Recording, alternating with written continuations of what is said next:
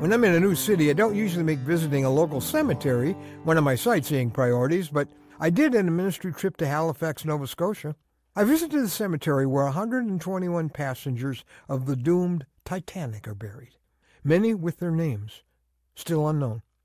Not long after the midnight radio transmission have struck iceberg, three telegraph cable repair ships were dispatched from Halifax to make the 500 mile trip to the collision site to pick up the bodies of the victims. And in a way, the aftermath of the sinking of the Titanic is a tale of two ships. One was the Carpathia, the ship that rescued hundreds who had made it into lifeboats and then took them into New York Harbor. The Carpathia carried a ship full of rescued people, but not the Mackay-Bennett. No, that was the first funeral ship to arrive at the scene of the sinking. All they found was 328 people floating in their life jackets, frozen to death. The first one they found was a little two year old boy, floating face up. They were devastated.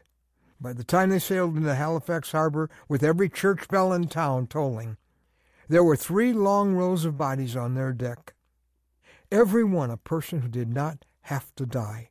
Because, see, those lifeboats were half empty. But as the people in the water cried out for help, the people in the lifeboats just kept rowing away. So one ship carried those who'd been rescued, and the other ship carried those no one cared enough to rescue. I'm Ron Hutchcraft. I want to have a word with you today about room in your lifeboat.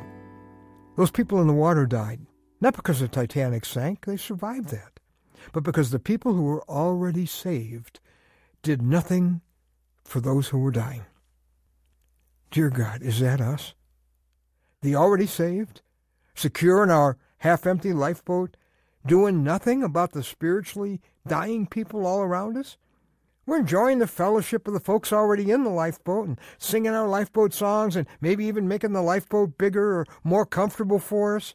But our coworkers, our fellow students, our, our neighbors who don't have a relationship with Jesus, the only one who could forgive their sins, they just go on living and dying without him. So our word for today from the Word of God paints a portrait of stark contrast as it describes the destinations of those who were rescued and those who never were. It's in 2 Thessalonians 1, verses 7 through 10. When the Lord Jesus is revealed from heaven in blazing fire with his powerful angels, he will punish those who do not know God and do not obey the gospel of our Lord Jesus. They will be punished with everlasting destruction and shut out from the presence of the Lord and the majesty of his power. Think about it. Those are real people, condemned to pay for the sins Jesus already paid for on the cross. Some because they didn't take what Jesus died to give them, and others probably because no one ever told them how.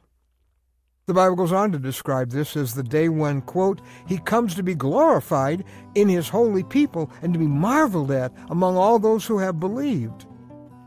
Don't you want the people you know, the, the people you love, to be there? Then whatever has kept you from telling them about Jesus, your, your fears, your inadequacy, your hang-ups, can they possibly be as important as rescuing someone who's dying? In a sense, eternity will be a place where the ones someone rescued will sail to one port where there will be celebration and reunion, while those no one rescued will go to another port where there's only death and sorrow. You've got room in your lifeboat and there's still time. Why don't you spend the rest of your life pulling as many dying people into your lifeboat as you can? On Eagle's Wings is the Native American outreach of Ron Hutchcraft Ministries.